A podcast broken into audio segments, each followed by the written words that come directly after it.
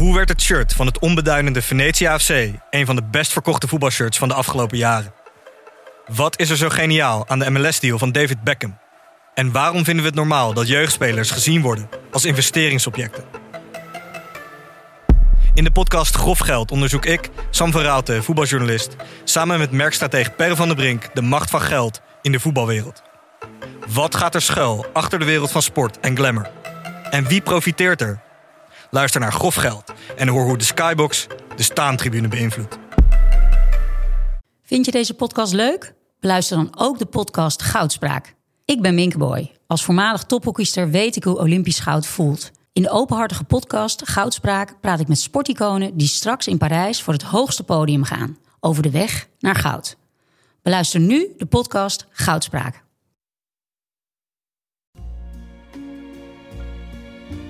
Hoor dat de stemming geheel anders is dan de vorige keer. We zijn laaiend enthousiast. Alleen Simon Cooper heeft de boel grondig verziekt aan de telefoon. Die was niet onder de indruk.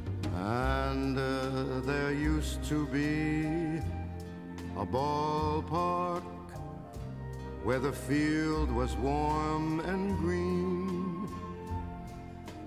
And uh, the people played their crazy game with a joy I'd never seen. And uh, the air was such a wonder from the hot dogs. Welkom iedereen weer bij eh, podcast nummer 5 van de Hartglas EK podcast. Ehm, Herstel. Even opnieuw. oh, excuses. Paardenlul. Dit erin blijven? Ik vind het heel goed gaan. Welkom iedereen bij nummer 4 van de EK podcast van Hartgras. Eh, met een, weer een nieuwe samenstelling, nieuwe opstelling. Maar voordat we het daarover gaan hebben, even gefeliciteerd iedereen. We zijn groepswinnaar! Ben je blij eh, Hugo? Dat hoor je toch? Ja, nee, zeker. Nee, want vorige keer was er een beetje een gelaten sfeer na de afle na, na de... Ik hoorde sommige mensen zeggen, eh, had het niet wat enthousiaster gekund? Ja. Maar weer van an- heel andere mensen die zeiden, nou, nee, dat deed er niet toe. Jullie doen het toch net eventjes anders. En als je naar de, eh, de, de ranglijsten kijkt, wij voeren gewoon af en toe de lijst van voetbalpodcasts aan. Sterker nog, wij bestormen de, de top 10. Sterker nog, we staan in de top 10 van alle podcasts, Frank. Nummer 5. Ongelooflijk. Ja, Ehm, Hugo Borst heb je er waarschijnlijk al herkend. Eh, Janneke van der Horst, vorige keer er ook bij, nu weer aangeschoven. Ja, Vorige keer als invaller. ja nu als basis eh, Ja. de klant. Ja, maar over een dag vier sta je niet in de basis. Dat, we, eh, dat weet ik al. Oh, Coach Hugo die treedt even op. Ja. ik dacht dat je dat even privé zou. Ja, maar ik, bellen. ik ben toch eh, van het groepsgesprek. Ja. Is Dat Frank de Boer, denk je, van het Maar het, wa- het was al ingedeeld. Dus, dus daarna, daarna gaan, we, gaan we je evalueren. En Na ronde We 1. gaan trouwens zo bellen hè, met Matthijs van Nieuwkerk, Ja. met Henk Spaan en niet te vergeten met Simon Cooper. Die heeft een mooi verhaal geschreven over onder andere Mbappé en het Franse elftal. Ja. Maar even terug naar het Nederlandse elftal, want hè, we hebben 2-0 gewonnen. We zijn groepswinnaar! Hoe hoe was de wedstrijd voor jou, Janneke? Je hebt Suze nog niet aangekondigd. Nee, maar dat doen we toch komen we zo langzaam. Oh, oké. Ik vond het een beetje een saaie wedstrijd. Dit is niet goed. Nee, nu beginnen we Dit weer is niet zo. goed. Ja, maar je hebt toch Ik net ben heel verteld dat het enthousiast. Dat we- werkt? ik ben enthousiast dat we groepswinnaar zijn. Voornamelijk omdat we dan de volgende wedstrijd, of in ieder geval na de poolfase, om zes uur spelen. Ja. Negen uur is ook zo laat. Ja. In Budapest waarschijnlijk. Dus eh, daarom ben ik ook heel erg blij. En, ehm, maar de Janneke, we wedstrijd hebben, was de een nul beetje we hebben de nul gehouden. Hè? Nou, ja, dat was heel goed. De De, verdediging was heel erg goed. En vooral Matthijs de Licht, inderdaad.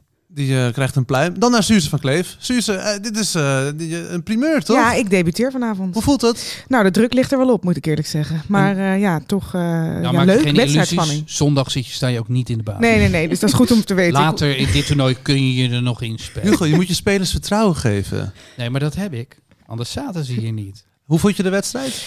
Ehm, nou, ik ben in ieder geval blij inderdaad dat er geen kansen zijn weggegeven. Dat vind ik op zich gewoon een eh, goed teken. Ehm, ja, het was niet geweldig van Oostenrijk ook. Maar ehm, dat vind ik positief. En eh, ik denk, ik wil ook de enige Nederlander feliciteren die eh, Dumfries ehm, had eh, voorspeld als topscorer van eh, dit EK van Nederland. want eh, die staat gewoon op twee goals. Het is ongelooflijk, toch? Dat hij twee goals erin heeft geschoten. Onze rechtsback. Ja. Ja. En weet je wat ik zo leuk vond? Ik keek naar eh, Voetbalpraat en er zat een eh, wijsneus. Hij heet volgens mij Jordi, Jordi Jamhali of zo. En die serieus na die eerste wedstrijd zei dat hij dat eruit moest, dat hij eruit kon. Nou, ik vond dat zo'n gebrek aan respect voor deze onstuimige, wilde, maar toch eh, zo hartverwarmende rechtsback. Die helemaal uit de krochten van het amateurvoetbal is omhoog gekomen. Maar dat is toch geen reden om hem erin te laten staan? Vind je hem niet goed genoeg dan? Zou je hem ook wisselen? Ik, nee, ik zou hem niet wisselen. Maar ik, ik denk dat het best mogelijk is dat hij later in het toernooi misschien nog wel eruit wordt gehaald. En dat eh, Timber daar terecht Nee, komt. dat is wat anders. Maar hij opperde dus na die eh, eh, eerste wedstrijd dat hij er wel uit kon. Maar wat mij vooral dwars zat, is dat Timber, die hartstikke leuke speler hoor, maar goed, 30 wedstrijdjes weg in de eredivisie, dat die zo ontzettend gepusht wordt. En dat het dan weer ten koste moet gaan van die grandioze rechtsback. Een jongen die zichzelf heeft gemaakt. Die ook nog goed naar de trainers heeft geluisterd. Die eigenlijk vaak niet ja, uitkomt met zijn passen. Die, ehm, Iets wat dommig, druistig is. Wa- wat zeg je nou allemaal voor lelijks, Frank? Nee, maar hij doet het fantastisch. Hij scoorde de 2-0 vorige keer de winnende. Maar het is natuurlijk Alleen niet een helder licht. Alleen omdat hij niet op het Balboa-pleintje in Amsterdam heeft gevoetbald. Is dat nou de reden om zo lelijk tegen hem te zijn? Nee, Schijn want ik zou hem erin laten staan. En wat ik zei, hij scoort weer. En hij geeft heel veel dreiging. Nou, het is maar goed dat we niet naar die Jordi hebben geluisterd. Nee. Want vanavond heeft hij natuurlijk de penalty versierd en eh, maakt het tweede doelpunt. Ja. Het is een godsgeschenk, die jongen. Ondanks het feit dat hij zo ontzettend ongepolijst is. Ik hou even even- mijn bek nu. Nee, nee, nee, zeker niet. Althans, ook even. Maar Wout Weghorst, eh, we hebben het er vaak over gehad. En nu is hij gewisseld. Terecht, volgens mij. Malen maakt een betere indruk in mijn, in mijn optiek. Ging Ik wel... zag, ju- ik zag jullie opknappen Ja, toen en Wout Weghorst eruit ging. Ja, Eh, Een soort verlichting, een zucht van verlichting. Ja. Hoe moet ik het samenvatten? Nou, ik hoopte in ieder geval dat er net wat minder balverlies eh, zou eh, komen. En dat eh, iemand een keer in de diepte werd gestoken. En dat gebeurde ook meteen 30 seconden na die wissel eh, dat Malen erin stond. Gaf Memphis die dieptepaas. En ja, Malen die rent iedereen eruit met of zonder bal. eh, Ja. En dan is het een Ja. goal. Als, als Weghorst zo was weggestuurd, dan stond hij nog steeds op de middenlijn. Zullen we eens iemand gaan bellen, jongens? nou, voordat we daar naartoe gaan, want deze podcast wordt mede mogelijk gemaakt door deze en gene. Ja, zal ik dat eens even voorlezen? Lieve luisteraars. Fijn trouwens dat u luistert. En wij hebben hulp nodig. En die krijgen we. Want deze podcast is mede mogelijk gemaakt door de Toto. Onze vrienden van de Toto. En Ocean Outdoor. Je weet wel, van die borden langs de snelweg. Laten we inderdaad gaan bellen naar Parijs. Ehm, beste speler nog eventjes, heel snel. Frenkie. Oh, Ja, dat was heel de Jong was eh, Eh, en de lichten. voortreffelijk. Ja, maar minpunt, jij kreeg kramp. Laatste paar minuten. Maar wel een heftig seizoen voor hem natuurlijk in eh, de Serie A.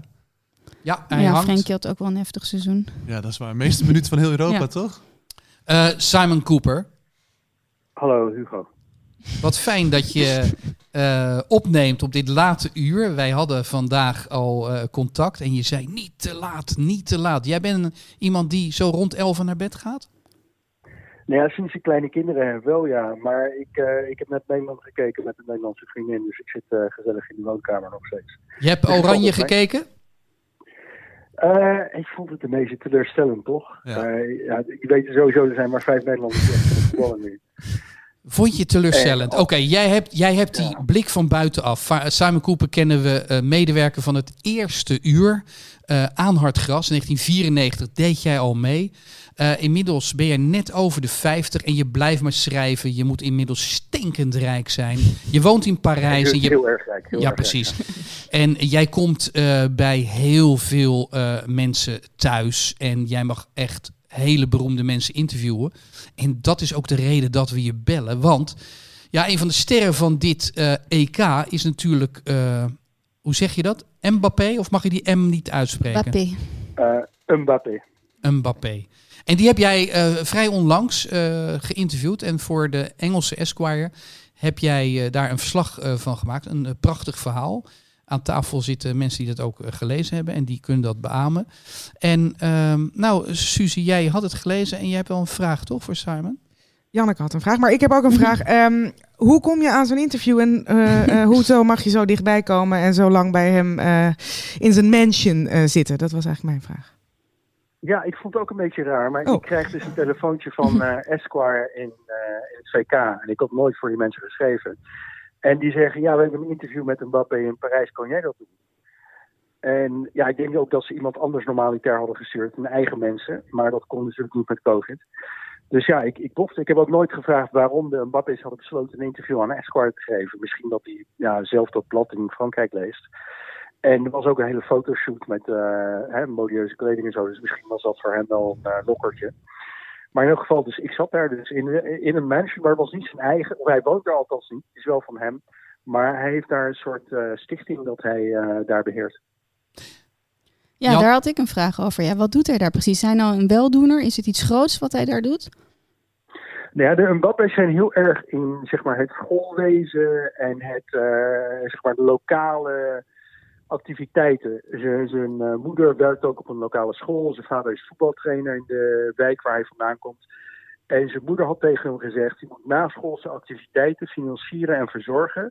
Waar je rijke en arme kinderen samenbrengt. Okay. En daarom heeft hij dus die villa gekocht in Neuilly, wat een beetje de chicste buitenwijk van Parijs is. En, en daar zaten we dus. Want ze zijn, hij heeft ook uh, tantes en ooms die uh, leraren zijn. Dus ze zijn heel erg uh, zeg maar van de leraren en van de coaches. En zo is hij ook opgegroeid. zijn vader is amateurcoach, zijn oom is amateurcoach. Komt hij, hij wel uit de banlieue? Ja, hij komt uit een banlieue, uh, Bondy. Het is, het is geen hele mooie banlieue, het is niet rijk, het is gewoon een migrant, een migrantenwijk. Ja. Maar je moet niet denken dat al die banlieues een soort South Bronx van de jaren tachtig is. Het, is. het is best aangenaam, weet je. Het is echt een soort gemeenschapsleven.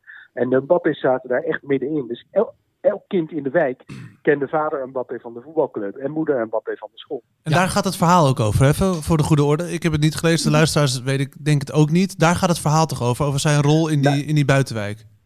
Nou, dat is wel een beetje, maar ik heb hem vooral geïnterviewd over voetbal en zo. En uh, over hoe hij, ja, hoe hij zo goed, hoe hij op zijn achttiende eigenlijk al volwassen was als voetballer. Um, ja, als je uit een coachingsfamilie komt, dan gaat het wat sneller. Dus nee, het was gewoon een algemeen interview. En die Mbappé is ook een slimme gozer. Hoor. Dus uh, ja. het is niet moeilijk om hem te interviewen. Is het vond een... die anekdote met Zidane echt geweldig. Wat met, was dat dan? Dat hij hem een lift ging geven. Kun je dat nog vertellen, Simon? Ja, dus toen hij 13, 14 was, wilden alle grote Europese clubs hem al hebben. Dus hij komt bij Chelsea en wordt daar een Drogba voorgesteld. En zijn 14e verjaardag vierde hij bij Madrid.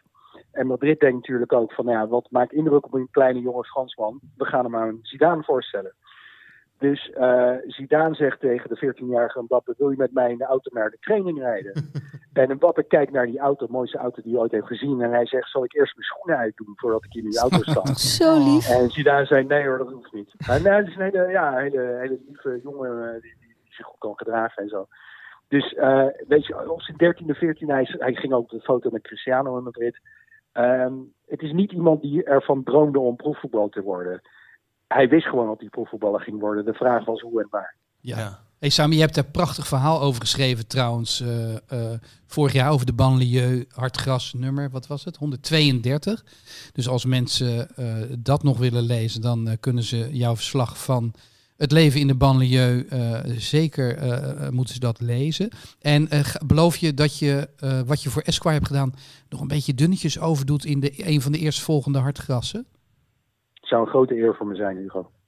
Dat zeg je heel nederig. Maar nog eventjes en dan sluiten we Ja, af. even- Waar, want waarom was Nederland nou zo, zo, zo- Ja, waarom was je zo zuinig? Ja, Nou ja, je hebt maar vijf, zes jongens die echt uh, topvoetballer zijn. Dus dat scheelt al. Als je mensen als De, de Roon en Dumfries uh, bij hebt lopen en Oh, weg oh, oh. Zeg jij nou Nee, Dumfries? het. Ja, ja, goed bezig, Simon. We gaan ophangen. Simon, dankjewel voor je bijdrage. leuk, ja. Duldt geen tegenspraak vanavond, eh Eh, nee, Hugo. nou ja, ik zie het dan kennelijk verkeerd. Wie- Dan laten we het daarop houden. Nee, wie vond jij dan heel goed vandaag? Want we hoorden van de dames Frenkie, de Jong. Frenkie de Jong was eh, de absolute uitblinker. En ehm, ik word ook wel vrolijk eh, van Stekelenburg. Ja. Ik heb het gevoel dat ons eh, daar niet veel kan overkomen. Ehm, hè, want de twee goals die hij in de vorige wedstrijd tegenkreeg, die waren echt onhoudbaar. Ja, ik ben toch zo blij dat eh, Jasper Sillissen eh, naar het kampioensfeest van, eh, of promotiefeest van NEC is gegaan. ja, maar zullen we eens kijken hoe het met Matthijs van Nieuwkerk Zeker. is? eh? En zijn zwembroekje. Ja, er is een zwembroek eh, gearriveerd hè, Ja, voor de vorige keer, twee, weken, twee Ja. uitzendingen geleden, hadden we het over dat. Toen, toen spraken we terwijl hij in het zwembad was. En dat heeft nogal indruk gemaakt op de luisteraars. Dus we krijgen van alle, alle kanten zwembroeken opgestuurd. Ja. Maar als het goed is, eh, schuift Matthijs eh, een deze dagen wel weer een keertje aan. Dus dan kunnen we het aan hem eh, overhandigen. Vorige keer dat jullie hem spraken, Eh, was hij heel, heel blij, Matthijs, na de, na de wedstrijd van Oranje. Ja, ja, zeker. Die had een oranje sjaal om. Dat kan niet anders. Hij eh, vond ons eh, nou ontnuchterend. Ja, afstandelijk. En nou ja, we zullen eens kijken of, of die nu. Nee, kan je hem niet te pakken? Nou, het is ook laat hoor voor Matthijs. Die moet ook zo'n wedstrijd eh, verwerken. Nou, dan gaan we gewoon eh, eh, zelf door. Proberen Frank? we het straks nog eventjes. Nou, ik wil naar debutant Suze. Want jij hebt veel in Engeland gezeten natuurlijk ook. als correspondent voor de NOS.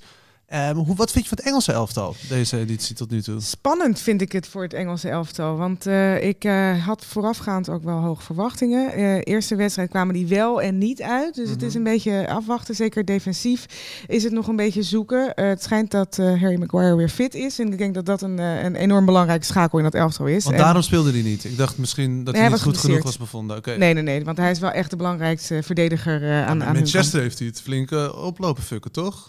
Ja, maar hij, in, die Engelse, in dat Engelse elftal is de centrale verdediger, die hebben ze ongeveer niet. Dus eh, dan is dat eh, wel echt een hele belangrijke in dat team.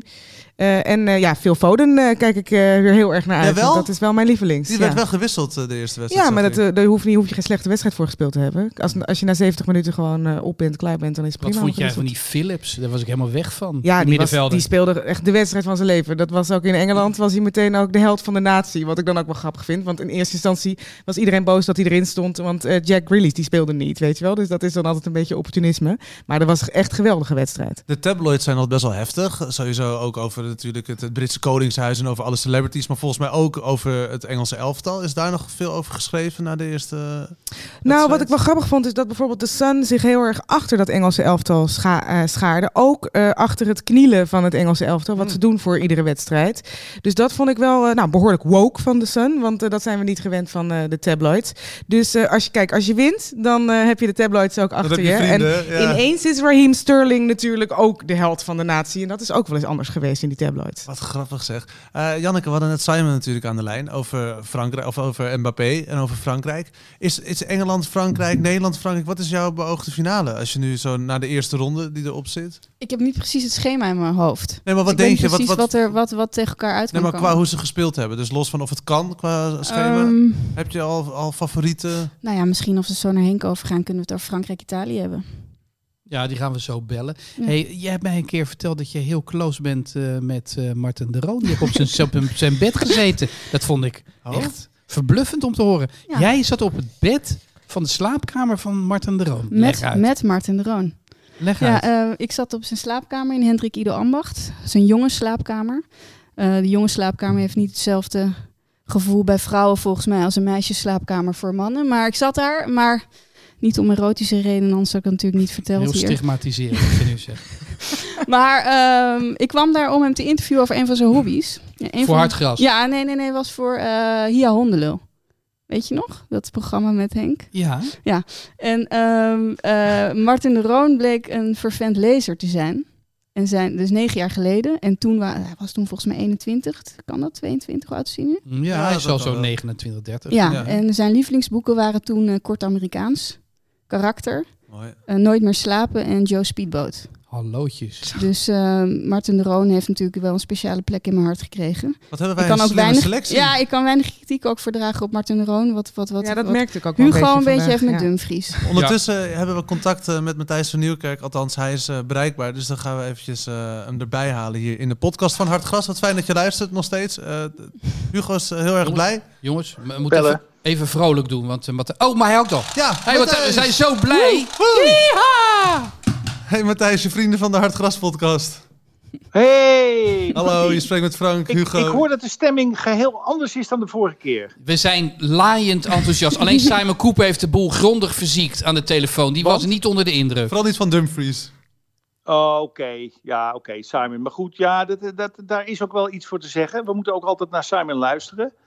Eh is niet de eerste de beste. Maar de vorige keer dat ik jullie aan de lijn kreeg, naar een euforische avond wat mij betreft, Ja. kwam ik op een soort crematie terecht. En dat is nu anders, geloof ik. Hè? Ja, nee, we zijn echt uh, hotel de botelman. heb, je, heb je gezien hoe die... eh, ja, nou vertel jij het maar. Wat heb je Ja. gezien? Waar ben je ja, van onder de Eh, indruk? Hugo, mag ik even vragen of Frank, wat is de basisopstelling? Met welk dreamteam heb ik te maken vanavond? Eh, Suze van Kleef, Janneke van Hey, der Horst Suus. Dag Matthijs. Oh, en Frank. Van de Lende. All right, jongens, dat is, dat is goed gezelschap. Zeker. Dat is goed gezelschap. maar wat heb je Ja. gezien, Matthijs, vanavond? Nou, ik moet je eerlijk zeggen, natuurlijk, ik zit nu ook naar Rafael te kijken. Die zegt ook zelden iets slechts, vind ik trouwens. Maar eh, Van de Vaart, ik heb, ja. Ik, ja, van de vaart, sorry, Rafa. En eh, het was misschien allemaal wat minder, maar je kijkt toch. Ja, die, die- ja, Dumfries wordt natuurlijk de cultheld van dit toernooi. Dat is natuurlijk al erg leuk om te bekijken. Het, je gunt het hem, je gunt het jezelf ook. Even zo'n zo'n gozer in je leven. En, eh, en dan hebben we natuurlijk de Pai die dan net niet het haalt steeds. Vind ik ook Nee. een spannend gevecht. Het Ja. scheelt niet veel. Ja. Het scheelt niet veel. Je ziet de klasse spat er Ja. af en toe eens vanaf, maar net niet. En dat Zie je vind hem ik allemaal, jongens, ik, ver, ik verveel me geen seconde werkelijk. Ja, maar, Maar dat zie- zie je heel goed, Matthijs, want inderdaad. Zie je, zie jij Memphis worstelen? Ik zie Memphis een beetje worstelen, ja. Ik, niet dat hij heel slecht is, dat is hij natuurlijk helemaal niet. Het is een van onze beste voetballers, misschien wel de beste. Het komt er net niet uit. En ik zie, althans, ik ben een close reader de- nu, want ik zit nu op het puntje van mijn stoel eh, bij elke wedstrijd. Ja. Denk ik, oh ja, net niet, net niet. Maar Het schiet die komt eraan. penalty wel geweldig in. Ja, dat was goed. Dat was goed. Nou, geweldig is ook overdreven, maar nou, hij ging erin. vind ik wel Hij hoor. ging erin. Nou, ja. Haar keeper zat in de goede hoek en dan ging alsnog in. Geweldig is, geweldig is in de bovenhoek waar de keeper niet naar naartoe Was jij een penaltynemer vroeger, Matthijs? Ik was absoluut geen penaltynemer. Nee, nee, Nee. nee. veel te nerveus. En eh, nee, absoluut niks voor mij. Eh, maar jongens, ik zit wel. Ja, ik weet niet. Gelukkig zijn jullie ook een beetje euforisch. Of, je- of je speelde Jawel. het even voor mijn plezier. Nee, we zijn groepswinnaar. Nee, we doen een beetje ja, mee. Gewoon moeten we nog jou. tegen dat Macedonië. Dat is natuurlijk een, eh, wassen neus. Ja. En dan begint het, hè? Dan zit je op een gegeven moment op je stoel. En dan moeten we tegen Italië, hè? Wat moeten we doen tegen noord Nee, eerst wil ik even aan Matthijs een voorspelling vragen voor de Toto. Wat denk jij, eh, Nederland-Noord-Macedonië uitslag? 5-0. Doe maar, doe maar. Oké, Overbieden. 5-0. Ja. Vijf keer Dumfries. Prima. nou, dan zeg ik 4 Nou, zeker twee keer Dumfries. Natuurlijk, want die, die gaat nu ook ge- gezocht worden. Ja. Dat wordt natuurlijk dat wordt een uithangbord. Dat wordt gewoon onze mascotte. Het is ja, het wordt een cultheld. Je kan zeggen het wordt een held, maar nee, dat wordt het niet. Het wordt een cultheld. Dat is interessant. grappig. Jij vindt hem dus never nooit een ster. Nee.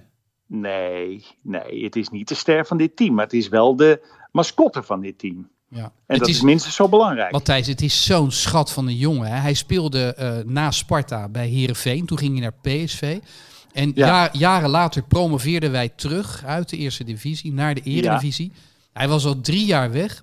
En wat schetst onze verbazing? Hij komt gewoon het kampioensfeest midden in de nacht meevieren. Ja, Nou, dat Nee, is maar- toch... Een soort Jasper Lief. Ja, nee, zeker Hugo. Dit verhaal kende ik niet. Ik ken hem überhaupt niet zo goed, want PSV heeft niet mijn grootste belangstelling. Maar eh, het is een one of a kind. Het Ja. is een teddybeer. Het is, eh, Ja. je wordt, ik ga heel zoet slapen straks. Nou, heel goed. Doe dat maar meteen. We zijn eh, er wel weer klaar mee met Matthijs van Nieuwkerk. Maar we hebben een hele verheugelijke mededeling. Matthijs, er is een zwembroekje voor je opgestuurd. Een hele Een heel strak zwembroekje. zwembroekje. Ja, ik, ik, en straks zwembroekje, waarom eigenlijk? Nou ja, we hebben het over gehad vorige keer. Ja, jij trekt altijd baantjes in de, in de ochtend. eh, bij Dat jou, klopt, bij ik jou in de buurt. Ja, ik heb net ook nog gezwommen. In de rust ben ik even eh, eh, erin Nee. gedoken. Het is zo warm in de Achterhoek. Hè? Gewoon je, in je eigen achtertuin. In mijn eigen zwembad, ja, in mijn achtertuin. Ja. Maar jij hebt Ja. verteld over die, die lekkere loszittende eh zwembroek. Maar Absoluut, ja, er luisteren heel Absoluut. veel mensen. En, en wij krijgen heel de tijd zwembroekjes. En dit zwembroekje is van het Nederlands team. Waterpolo team. Het zit wel heel strak. Wil Oh, je dat? speedootje. Ja. Nee, het is geen Speedo, het is eh, Arena. Vooruit, we matsen ze, ze wilden er niet voor betalen. Maar eh, we matsen ze, we zijn ook een podcast in opbouw en we, en we, we Ja. zoeken sponsors. Ehm eh, daar kan er nog wel eentje bij naast eh, Toto. Ja. Ehm, maar dat zwembroekje, ja, het, het, het zit strak, maar we sturen het naar je op. En eh, Ja. we, we bellen je eh, komende maandag, is het? Absoluut. Als je wil doen, graag. Bellen Ja. we je weer, want eh, ja, die gesprekjes zijn leuk. Ja, Oké. hou dat vast. Heb je, mag ik nog één vraag stellen over de- het Ja, zwemmen? zeker. Heb je Ja. al, al zwemles gehad met de borstkrol? Nee, Oh, nog ja. niet. Nee, dat is daar, gek genoeg. eh, daar meld je je voor aan. Je denkt, nou, morgen kan komen. Dan blijk ik niet de enige te zijn die dat wil. In ons dorpje. Hè. Het is allemaal, we hebben het over een speldenprik in Nederland. En dan sta ik ineens, heel gek genoeg, in een wachtlijst. Ja. En Ja. jij bent dan niet zo iemand die dan zegt van... eh, Weet je hallo, wel wie ik ben? ik ben... eh Suze zegt, weet je wel wie ik ben? Hugo, Ja. wij kennen elkaar toch al langer dan vandaag, of niet? Nee, dat doe jij niet.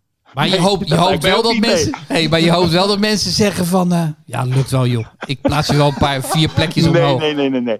Nee, joh, als je in zo'n dorp woont, dan zijn we allemaal gelijk. Hè? En zo dat, hoort het dat ook. speelt helemaal geen rol meer, hè?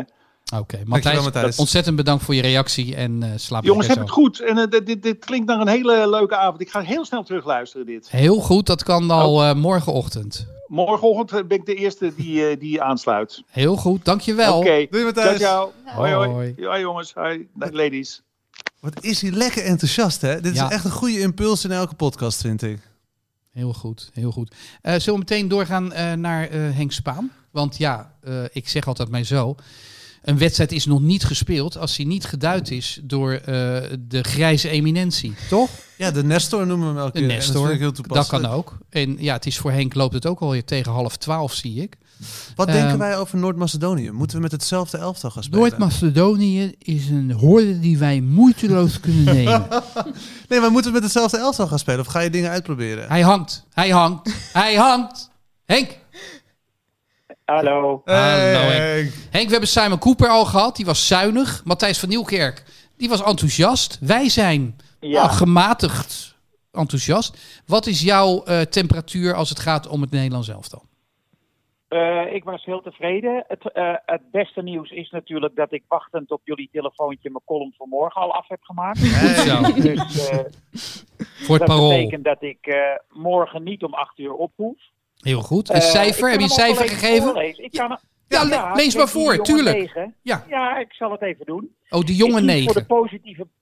Ja, Frenkie de Jonge 9. Ik kies voor de positieve benadering. Memphis afzeiken kunnen we allemaal. Frenkie de Jong was nog geen De Bruyne. Die in de tweede helft tegen Denemarken heel België op sleeptouw nam. Inclusief de files op de ring van Antwerpen. Maar zo'n solo als die van Frenkie. Tussen vijf Oostenrijkers door in de eerste helft. Bezat de subtiliteit van het proza van Neschio. Memphis miste een kans alsof hij Dumfries was. En Dumfries scoorde alsof hij Memphis was. De slecht spelende Depay schoot er wel een penalty in. En stuurde Malen diep als een volbloed de Bruyne. Ik ga nu stoppen met vergelijken. Niet nadat ik de licht de Nederlandse Cannavaro heb genoemd. En de vrij de nieuwe Chiellini. Frenkie de Jong daarentegen was onvergelijkbaar. Hij lijkt te groeien in het toernooi. Met zijn flonkerende voetbal. Dat overstroomde van oorspronkelijkheid. Nou, dit is nou echt Prachtig. een positieve benadering. Henk, het is Ja. positief, Ja. het is prachtig. Maar één- één naam hoor ik niet. Eh, welke naam bedoel jij? Dumfries. Jawel. Wel, Ja, ja, zeker weten. Ik Ja. heb gezegd, Dumfries scoorde alsof hij Memphis was. Ja, dat is, Ja. een Dat is een groot compliment, Ja, zeker voor Dumfries. Ja. ja. Nou, ik had op meer Ja. gerekend. Ik had, dacht eigenlijk dat je... Ik vind, ik vind over het algemeen dat we in Nederland zuinig zijn. Ik snap het wel. Er wordt toch de nadruk gelegd op, op wat hij niet kan. En dus eh, zegt Henk nu, hij scoort alsof hij Memphis was. Nee, hij scoort à la, à la Dumfries. Hij komt opstomen. Hij, hij kon eigenlijk niet meer. Maar hij had een reserve tankje opgezet. En, en daar was hij. En de afronding, daar schortte een hoop aan. Want de keeper had hem nog kunnen tegenhouden. Ja, Suzy, je knikt. Ja, Ja, hij, Ja, Hij, hij schiet hem gewoon niet goed in uiteindelijk. Nee, maar nee, eh, via klopt. de keeper gaat hij er dan toch nog in. Dus eigenlijk, dat is dan misschien typisch de Dumfries goal. Ja, eh, de, Ja. Matthijs, Henk had het over een absolute cultvoetballer. wie? Frenkie. Nee, Oh, joh. eh, Hier zit je alweer in je hoofd met Frenkie. Ik ben over Dumfries aan het praten. Man. Ja, maar ja, niet te lang over Dumfries. Het is gewoon een eh, ongelooflijk goede gozer. En eh, heel veel energie. Maar als je Frenkie de Jong hebt zien voetballen, dan... eh, ja, dat is toch echt wel een groot verschil hoor, vind ik. Ik vind toch dat jullie... Ik, ik, ik rangschik jullie even onder de noemer Amsterdammers. Ajaxide. Ja, Jullie ja, kijken ja, toch altijd- anders. Nee, maar nee, niet zeggen dat ik uit Rotterdam kom. Dat, dat zal ik niet ontkennen. Maar jullie kijken toch anders. Kijk, nou, ik wat... had Berghuis best wel willen zien vandaag. Ja, ik ook wel eigenlijk. Nee, ik er niet. Nou, Henk, dat is Maar- flauw. Weet je welke naam heel weinig valt deze editie? Behalve even helemaal in het begin. Die van Dumfries. Wout Weghorst. We hebben ons daar zo Ja. druk over gemaakt. Nee, en nu is hij gewisseld Die, door eh, Malen. Hij heeft zijn laatste wedstrijd ja. gespeeld, denk ik, als basis Ja, eh, ja, 11. Ja, ja. Dus eh, hoe sta jij er tegenover, eh, Henk? Nee, ik ben het er helemaal mee eens. Malen die heeft gezien. eh, Frank de Boer heeft nu ook kunnen zien dat Malen gewoon gevaarlijk is. En eh, als je met drie centrale verdedigers speelt, die overigens alle drie ontiegelijk goed waren. Ja, ja. Want die de, Zoals die de vrij voor zijn man de hele tijd kwam. En ik vond het jammer. Hij had kennelijk de opdracht gekregen om eh, niet zo ver door te dekken als hij in de eerste helft heeft gedaan. Want ik hoorde Frank de Boer net zeggen. eh, wij veroverden veel ballen voor rust. Maar die gaven we dan in dezelfde twee, drie seconden weer weg. Mhm. Maar, maar de Vrij had dus kennelijk de opdracht gekregen om iets verder, iets conservatiever te gaan voetballen. Maar wat hij voor rust deed, met dat doordenken, ik vond het fantastisch. Ja. En hij stoomde ook best wel vaak op. Hij was een paar keer in de 16, hij was een keer bij de Ja. cornervlag. Ja, ja, ja. Ja, en blind, ook weer Wat was de goed. vraag ook alweer? Nou, eh, of je over Weghorst, Weghorst... over. Weghorst ging het weer. En toen ging het snel naar de vrij. Oh ja, Weghorst. Nee, nee, nee. Als je met drie centrale verdedigers speelt, dan moet je inderdaad een snelle spits hebben. En eh, ik, ik denk ook dat eh, de paai de paai ook niet zo verschrikkelijk slecht is als die Malen naast zich heeft. Henk, had je ook het idee dat. Weghorst op een gegeven moment ook eh, werd, echt werd overgeslagen door zijn medespelers? Ja, Had ik, zeker. de, had ik En- de eerste wedstrijd. Ja, ik toen ook al. En, eh, maar mij viel ook op dat op een zeker moment eh, Memphis zoveel balverlies had dat Frenkie, die had in de tweede helft op een zeker moment, die had een vrije bal. Die kon Memphis aanspelen en die speelde Dumfries aan. Dat vond ik ook heel erg significant. Want Frenkie dacht overduidelijk van ik ga niet die Memphis nog eens een keer een bal geven. Want die raakt hem toch onmiddellijk kwijt. Dus we hadden En, twee spitsen die ze eh, niet wilden aanspelen. Dat is eigenlijk een beetje de crux dan. Ja, nou ja, goed. eh, gelukkig speelde Memphis zelf Malen formidabel aan. eh, zodat hij weer eigenlijk qua rendement heeft Mem- Memphis het toch weer goed gedaan. Door die Mhm. penalty erin te schieten. En de tweede goal eigenlijk op te zetten. Maar hij was wel echt wel slecht hoor. Jezus mina. En zonde is dat, hè? Ja. Wat, eh, Maar goed, misschien moet hij inderdaad eh, rust hebben nu eh, in de derde wedstrijd. Ja, want dat is de- die vraag. Daarover gesproken, ik ontbreek je heel even, Frank. Wat denk jij? Even de totalvoorspelling van Henk Spaan. maar denken, nou ja, ja, kom maar door, Kom Henk. maar, Henk. Tegen eh, Oh, Noord-Macedonië. Mijn, mijn voorspelling? Ja. Mijn voorspelling? Ja, ik mocht geen 2-0 zeggen, dus ik zeg nu 3-0. Ja. Oh, Eh, maar als ik even nog even zelf het initiatief mag nemen tot iets. Als ik vaderdag zeg, wat zeggen jullie dan? cadeautjes. Hardgras? Ja, Abonnementje nemen? Abonnement, Ja. abonnement op Ja, natuurlijk. Gras, zeg je dan. ja, maar Ja. de mensen denken, ja, we nemen er wel een abonnement op de podcast. En die weten Ja, natuurlijk maar- helemaal niet dat je ook een papieren hardgras hebt. Juist. En wat staat er op de omslag van de papieren hard gras, nummer 138? Kevin de Kevin Bruyne. De Bruyne, de beste Belg ooit. Ja, want daar heb jij Dat vandaag naar zitten kijken en jij was diep onder de indruk van zijn invalbeurt. Hij kwam er in de rust in. De Belgen waren waardeloos voor rust tegen Denemarken. En Ja. hij draaide het in Ja. zijn eentje om. Eh, is dat een goede samenvatting? Ja, hij heeft in zijn eentje die hele wedstrijd eh, omgedraaid. Weet je trouwens, zo Henk, Ja? weet je trouwens dat Suze, eh, nou ja, best wel een goede band heeft met eh, Kevin de Bruyne? Heb je hem geïnterviewd eh, voor zich al een keertje? Ja, ja, een paar keer. Eén keertje, Ja. heel Oh, vertel, vaak. vertel even, Suze. Ik ken het niet. We willen weten of het een leuke gozer is. Nee, maar ik heb ook dan, eh, toen, toen met Ziggo had ik ook wel eens contact met Henk eh, over wie, wie vind je de beste speler vandaag en dergelijke. Dus dat was ook vaak de Bruine, dus dat verandert niet. Dat is ook mooi dat dat eh, Ja, gewoon zo blijft.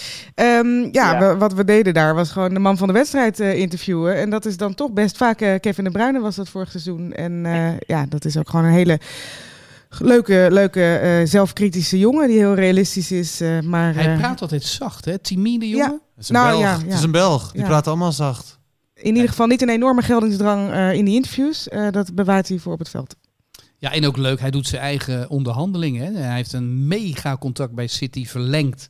eh, zelf gedaan, Ja. zonder zaakwaarnemers, hè Henk? ja.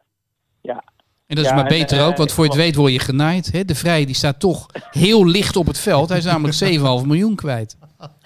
Aan zijn zaakwaarnemer, toch? ja, Maar dit geheel terzijde. ja, ja, Henk, ik heb Nee, nog één maar, vraag. Ja. ja. Moeten we met hetzelfde elftal gaan spelen tegen Noord-Macedonië als de afgelopen twee wedstrijden? Of moeten we het helemaal omgooien Nee, omdat we nee. rust kunnen pakken? Nee, niet helemaal omgooien. Maar kijk, ik zou Wijnaldum laten staan. Eh, ik zou Frenkie de Jong, die wil toch liever voetballen. Ik zou de licht wel rust geven. En ik zou de paai rust geven. Eh, ik zou Weghorst een lange rust geven.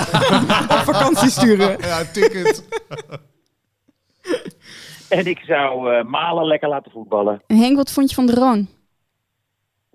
Nou, kijk, de Roon, dat, was, dat, wat- dat bedoelde Frank de Boer ook net. De Roon had, ik, eh, ik zat eh, eh, bij te, mee te schrijven. Hij had in de eerste tien minuten al vier intercepties. En eh, één of twee daarvan eh, liepen gewoon eigenlijk niet zo goed af. Maar hij kwam weer heel goed voor zijn man. Hij heeft in de eerste helft, ik denk zes, to- zes of zeven keer een aanval onderbroken van Oostenrijk. En eh, hij was veel zorgvuldiger in de passing dan, ja, dan in die oefenwedstrijd tegen, wat was het, Georgië geloof ik. Toen hij zo werd bekritiseerd. Dus eh, hij, hij speelde gewoon heel goed. Ik zou hem ook laten staan, want eh, hij wordt niet moe. Henk, jij hebt al een hele tijd in eh, Frankrijk gezeten. Noodgedwongen ook wel vanwege je blessure aan je knieën. Ja. Het is ook nog eens coronatijd geweest. Jij bent heel lang niet op pad geweest met Janneke. Hè? Janneke vertelde net tijdens de wedstrijd dat ze ongelooflijk vaak voetbal met je kijkt. Verlang je daar weer niet naar? Ja, dat gaan we zeker weer doen. Maar ja, Janneke, eh, sinds die tijd heeft wel eh, twee kinderen gekregen. Sinds dat wij heel vaak bij Jong Ajax zaten en bij onder 19. Eh, maar we gaan zeker weer in het komend seizoen. Want ehm, zeker als wij wekelijks die podcast gaan doen, dan zit ik veel in Nederland. Dus dan hebben we alle tijd om lekker naar Jong Ajax te gaan. Zeker op maandagavond. Nee, Henk is ook heel prettig iemand om voetbal mee te kijken.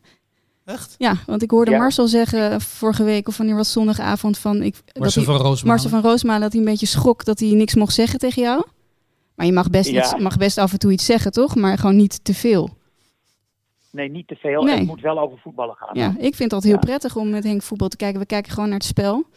Het enige wat ik Ja. altijd jammer vond, is dat ik het clublied niet mocht meezingen van Henk. Of tenminste dat hij daar heel moeilijk bij Het gaat Ajax kijken. clublied Ja, niet?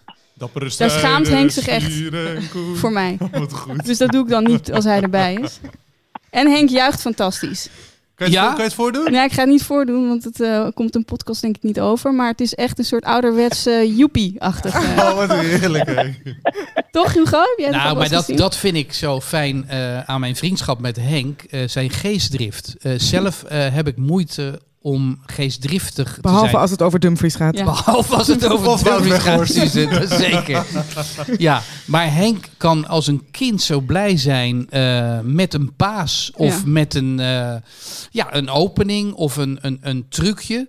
En eh, dat kan ook overigens ook buiten het veld liggen. Want hè, ik, ik volg eh, Twitter niet. Maar Henk schijnt een zeer, zeer bekwame eh, twitteraar te zijn. Absoluut. Dat, dat Ik kan hoor ik dat- onderstrepen. Ik hoor dat echt overal terug. Vanuit alle fronten. Politiek, sport, van alle markten thuis. Literatuur. Ja, Maar eh, Henk en ik zitten op Twitter ook altijd lekker met elkaar een beetje eh, te antwoorden en elkaar likes te geven en zo. Dus dat is, hij is heel, Ja, heel ja. actief daar. Dus het is fijn. Blijf het vooral ook doen. Wil je nog even je Twitternaam roepen Ja. voor alle podcastluisteraars? ja, kom maar. Mijn Twitternaam, eh, heb ik een Twitternaam? Ik, ik Oh, denk ja. Ed Henk Spaan. Maar- Nee, nee, Henk Spaan, nummer. nee, Henk Spaan 9. Ja, dat is het nog. Ed Henk Spaan 9. Dat is jouw Twitternaam. Ja, ja, ja. Ja, volg die man.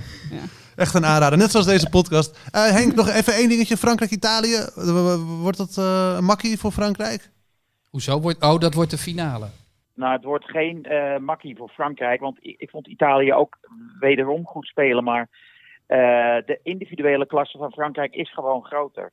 Dus, eh, en ze spelen gewoon. Kijk, ik, ik hoor zo vaak nu de laatste dagen van ja, ze spelen laf en ze counteren. Jongens, als je Mbappé in je team hebt, dan ga je uiteraard op de counter, want die loopt de 100 meter in 10-3. Nou, dat is, dat Dus- is arbitrair wat je nu zegt. Als Italië met minder middelen offensiever speelt, eh, dan doet Frankrijk ons tekort. Daar zit veel meer in.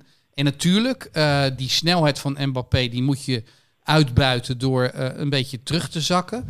Maar eigenlijk doen ze ons een beetje tekort, Henk. Er zit veel meer in. Bovendien, die hele bank zit verbulkt van het talent. Maar ik heb het idee dat het ook nog Italië is gewoon een gewoon beetje... veel leuker. Ja, ik vind het nu leuker naar te kijken, maar ik denk dat Frankrijk nog een beetje met de handrem erop speelt. Ja, zeker. Zeker in die wedstrijd eh, de afgelopen keer eh, tegen Duitsland. Eh, eh, ze, maar ze gunden Duitsland dus wel bewust het, het balbezit. Eh, maar sorry hoor, maar Pogba die was zo waanzinnig goed. En dan geniet ik gewoon 90 minuten lang van een voetballer die op dat moment de beste van de wereld is. Hij heeft gewoon geen fout gemaakt. Hij, hij, hij blonk uit in alles wat hij deed. Koppen, pasen, pingelen, controle. openingen verzinnen. Nou, het was echt een... Het een, zou wel- eh, zoals, Hey, als hij uitblinkt dit toernooi, dan krijgen we een ongelooflijk probleem aan het eind van het jaar met het eh, Ja. uitdelen van de prijs. Want dan Ja. wordt het of Kanté Ja. Ja, of Pogba. Kanté, Pogba of, Ja. of Mbappé misschien als hij eh, zes goals maakt dit eh, toernooi. De Bruine misschien, hè? En de Bruine, ja. Want, eh, Maar die verloor natuurlijk ja. wel de, de, de Champions League finale. Maar goed, als hij met België... Maar die kans... Europees kampioen wordt. Ja, geloven we Je daar durft het niet hardop te zeggen, Hugo. Merkte ik, je slikt het Nou, in. Het is een oud elftal. Het was Ik niet best vandaag. Nee, dat is waar. Eerste helft was De al eerste helft was heel bedroevend, hoor. Ja. Zo, wat waren die slecht. nou, Ja. Eh, Henk, dankjewel voor deze bijdrage. Ja. We bellen je weer op op maandagavond. Ehm, we Ja, zijn wel nieuwsgierig en ik, ik praat mede namens de luisteraars die in grote getalen mails eh, sturen van komt Henk nog een keer naar Nederland terug? Om Ja. een keer Ja. niet met een eh, telefoonlijn eh, ja, Nee. in deze podcast komen, maar echt live aanwezig te zijn. Ja, gaat dat gebeuren, dit, Ja. dit toernooi nog? ja, ik denk eh, vrij zeker dat ik eind juni naar eh, Amsterdam kom. Yes! Hartstikke leuk. Ja, dat kost iemand zijn plaats, maar daar hebben we het nog wel over. Het is een beetje de licht, hè? Ik bedoel, als Henk er is, dan speelt hij. We maken gewoon hoop- ruimte voor hem. Ik hoop niet dat hij kramp krijgt. Aan het einde van de podcast dan moet, ik, dan moet ik op zijn voet gaan drukken. En Henk houdt niet zo van aanrakingen. Oh, Henk, fijn je weer gesproken te hebben. Oké. Dankjewel. Dan hier nog. Slaap lekker. Dag allemaal. Dag. Ik wilde nog heel eventjes, eh, nu we iedereen gesproken hebben, eh, de- even de tafel rond. Ik zie dat er veel geschreven is. Ik zag Suze heel veel schrijven tijdens de wedstrijd, of misschien ook wel tijdens deze opname al. Nou, Suze deed ook de werk voor morgenochtend, toch? Suze? Ah, je was al aan het werk voor 3FM. Ik moet elke ochtend daar om half negen mijn licht schijnen over het EK. Dus ik zit wel eh, fanatiek mee te schrijven. Wat ga je dan zeggen? Morgen heb je een conclusie na deze gesprekken ook al kunnen trekken? Ben je geïnspireerd door de man aan de telefoon? Nou, Of aan nou, tafel? Uiteindelijk ga ik gewoon lekker Hugo napraten natuurlijk. Ja, dus, Dus eh, Dumfries, Dumfries, Dumfries. Dumfries. Yes, please. Nee, maar echt of niet? Wat is je, wat is je conclusie? Nou, conclusie is gewoon dat je... We hadden getekend van tevoren voor twee wedstrijden, zes punten, groepswinnaar. Eh, volgens mij doe je dat op een eindtoernooi gewoon eh, heel goed. En dan ben ik gewoon echt heel benieuwd hoe we ervoor staan tegen een land wat wel serieus is. Ja, dus dat weten we ook pas over dik een week, hè? Want Ja. daar zit eh, Noord-Macedonië nog tussen. Jij noemde net 3FM. Ik kijk even opzij. Frank, jij hebt een, eh, een, een bewogen dag achter de rug. We hadden het net over Italië. Ja, Maar ik had ze dus, dus lijfelijk eh, in de studio. En we hebben filmpjes ermee opgenomen, interviews gedaan. de winnaar van het Eurovisie Songfestival. Måneskin. Måneskin. Ja, een beetje op zijn boers moet je het uitspreken Dat eigenlijk. klinkt niet heel erg Italiaans. Hoe komt dat? Het is, eh, er zit een Deens meisje in, en die, eh, de bassiste volgens mij, en die heeft ehm, de naam bedacht. En zij is Deens. Dus het is een Deense naam, Italiaanse band. En ze zijn echt, nou, het waren eh, Beatleske omstandigheden. Er stonden drie, vierhonderd voornamelijk jonge meisjes voor Gillen? de deur. Gillen. Nou, ik heb, ik heb, ik heb opnames, het is echt, ik heb dit nog nooit meegemaakt. Ja? Eh, en in deze tijd waarvan je toch denkt met social media, je kan overal wat bij en het is veel benaderbaarder. Maar dit was echt, ze kwamen het busje uit, nou ja, handtekeningen uitdeden, selfies, noem maar op. Dus het was, ja, het was nogal een bewogen eh, dag. En daarbij, en net als Suze, wij hebben allebei onze vaccinatie gekregen vandaag. Onze eerste. Tweede voor mij Oh, voor al. de Ja, tweede? Ja, Hoe oud ben je dan wel niet? daar heb ik het niet over. Dan mag je nooit vragen. Mooi moment, dame. toch? Ik vond het heel fijn om hem te krijgen. Heel mooi moment. Ja, feestelijk. En ik ben trouwens ook wel klaar. Janneke, jij al gevaccineerd? Ik heb mijn eerste prik ook. Kijk, Ja. welkom bij de club. Heel goed. Eh, Janneke, ik had nog iets opgeschreven voor jou. Ik kijk daar even naar. Want jij had niet alleen met de Roon een innige band. Jouw billen op de rand van het bed van eh, Marten de Roon. Mooi. Maar er is nog een speler, Daily Blind. Eh, Ja, de- Voor wie jij wat voelt. Ja, ik, heb- ik heb met Henk dus heel vaak eh, ben ik naar Jong Ajax gegaan. Ja. En ehm We praten over hoe lang hier van de geleden. podcast was ook vaak mee. Oké, Ehm jeetje, Hugo. Maar twaalf jaar Eh, geleden. twaalf jaar ja, geleden. ja, zoiets dan denk ik. Ik weet het niet dat Daley Blind in Jong Ajax speelde. 12 eh, Ja. tot 13 jaar geleden. En ehm, hij was altijd een van de uitblinkers, als hij niet de uitblinker was. Dus wij waren een groot, groot fan van Daley Blind. Toen kwam hij bij Ajax bij het eerste en dat ging niet zo lekker in het begin. En toen ging hij naar Groningen. Ja. Als rechtsback. Rechtsback, ja, inderdaad. Eh, uitblinker ook vaak bij Groningen. Weer Ja. terug naar Ajax. Ging weer even niet zo lekker. Maar ik bleef altijd fan van Daley Blind. Omdat ik wist wat hij in zich had. En wat iedereen hem altijd uitvloot. Maar op, een- ik, ik ging altijd mijn fiets naar Ajax. Omdat ik eh, een stukje schreef voor het parool. Op zo'n oma-fiets. Eh, en ehm, dat had altijd iets lulligs. Want dan kom je aan en dan parkeer je fiets tussen allerlei Mercedes'en. En Ja, goed, ja, ja, al die journalisten kwamen van die brakke auto's en al die auto's van die spelers dat was altijd too much. En toen fietste ik naar huis, echt met tegenwind en weet ik veel wat. En toen kwam Blind langs en toen zwaaide die en toen gaf hij echt zo nog even extra gas. Het was niet lullig bedoeld, In denk zijn ik. Mercedes. Ja, maar het- ik voelde me toen zo knullig. Ik dacht, ik ben, weet ik het, tien jaar ouder dan jij. ik hier op mijn oma fiets in tegenwind. Waar is het misgegaan? Ik dacht echt dat je ging vertellen dat hij je net zoals met Zidane eh, bij Mbappé, Mbappé een lift zou geven. Ja, ik dacht, hij dacht, ja, die fiets ga ik niet in die auto proppen. Dat, eh, Maar hij dat mag niet jou van de waarschijnlijk een oude fiets. Ja, ik denk het wel. Maar hij zwaaide, Ja. dus dat deed al goed natuurlijk. Dat je daar... Maar eh, waarom eh, was jij zo in de band van hem? Ik vind hem een ontzettend slimme speler. Ja. We Ja. hadden het er net over. Suze had het over het stuk Hij in, is de eh, intellectueel van de voetbalintellectueel, hè? Ja, Suze had een stuk in de correspondent. Zo had ik er niet naar gekeken. Maar nu Ja. ze het net zei, hij is iemand die echt wacht op het perfecte moment om die paas te geven. Nou, Suze, je hebt het stuk gelezen. ja, jij noemde dat, Suze? Ehm, ja, zijn bijnaam was vroeger delay in plaats van daily, omdat hij Oh. altijd zo lang wacht. Ja. Ehm, en dat is juist, eh, dat werd helemaal in dat stuk beschreven, dat is juist zijn kwaliteit, omdat hij wacht op een moment dat die paas kan. En die is eigenlijk altijd risicovol, maar omdat hij altijd zo zuiver en zo hard is, komt hij aan. Ja. En slaat hij altijd één of twee linies over. En dat zag je vandaag ook weer een paar keer. Wat een goede En nog, analyse. en nog wel een leuk weetje, want iedereen zegt al vanaf het begin af aan dat hij heel traag is, inderdaad. Maar ik was een keer bij Jong Oranje bij de training bij, op de Wollefoppen, sportpark de Wollefoppen, Ja. in de buurt van Rotterdam. En wie won elk sprintje? Maar nu is hij toch langzaam? Daily? Daily Blind. Maar nu is hij toch langzaam als je hem ziet bij de rest. En ook achter een aanvaller aanrennen. Ja, maar ja, Het doet er niet Nou, toe. zelf zegt hij van dat hij eigenlijk nooit een sprint wil verliezen, omdat hij op de juiste plek Hij is staat. zo Ja. fucking slim. maar zelfs toen dus op de korte afstand Ja. won hij dus wel, terwijl hij toen al als traag werd gezien. we hoef mogen hem, tegen Mbappé we mogen hem En gevaar en... we kunnen hem rustig eh, een klein beetje vergelijken met Willem van Hanegem. Dat was natuurlijk een wereldvoetballer. Ietsje ook. beter dan, iets dan Daily. Blind. Ja, maar... Maar wel ehm, extreem langzaam, toch? La- extreem langzaam. Maar Willem stond ook altijd goed opgesteld. En eh, hij had wel het voordeel van een enorm geblokt lichaam. Willem heeft heel- jarenlang in de bouw gewerkt, ook toen hij nog voetbalde bij Felix en zelfs bij Xerxes, Velox en bij Xerxes. Eh, maar ik zie die overeenkomst, want het zijn snelle denkers. Ja. Maar Ja. Is denk ik iets keuriger als verdediger. Nou, Willem kon wel eh, Uitdelen. smerig zijn. Ja, zeker. Ja. Wij moeten nog even onze toto invullen voor, tegen Noord-Macedonië. 4-0. 4-0? Ja. Wat, eh, wat zijn jullie allemaal opeens uh, uitdelen? Doe jij zuinig dan? 2-0. Hmm. Nee, maar echt, want, want er staat net even wat de andere elftal waar we het Frank over van der Lende 2-0. Eh, Henk Spaan 3-0.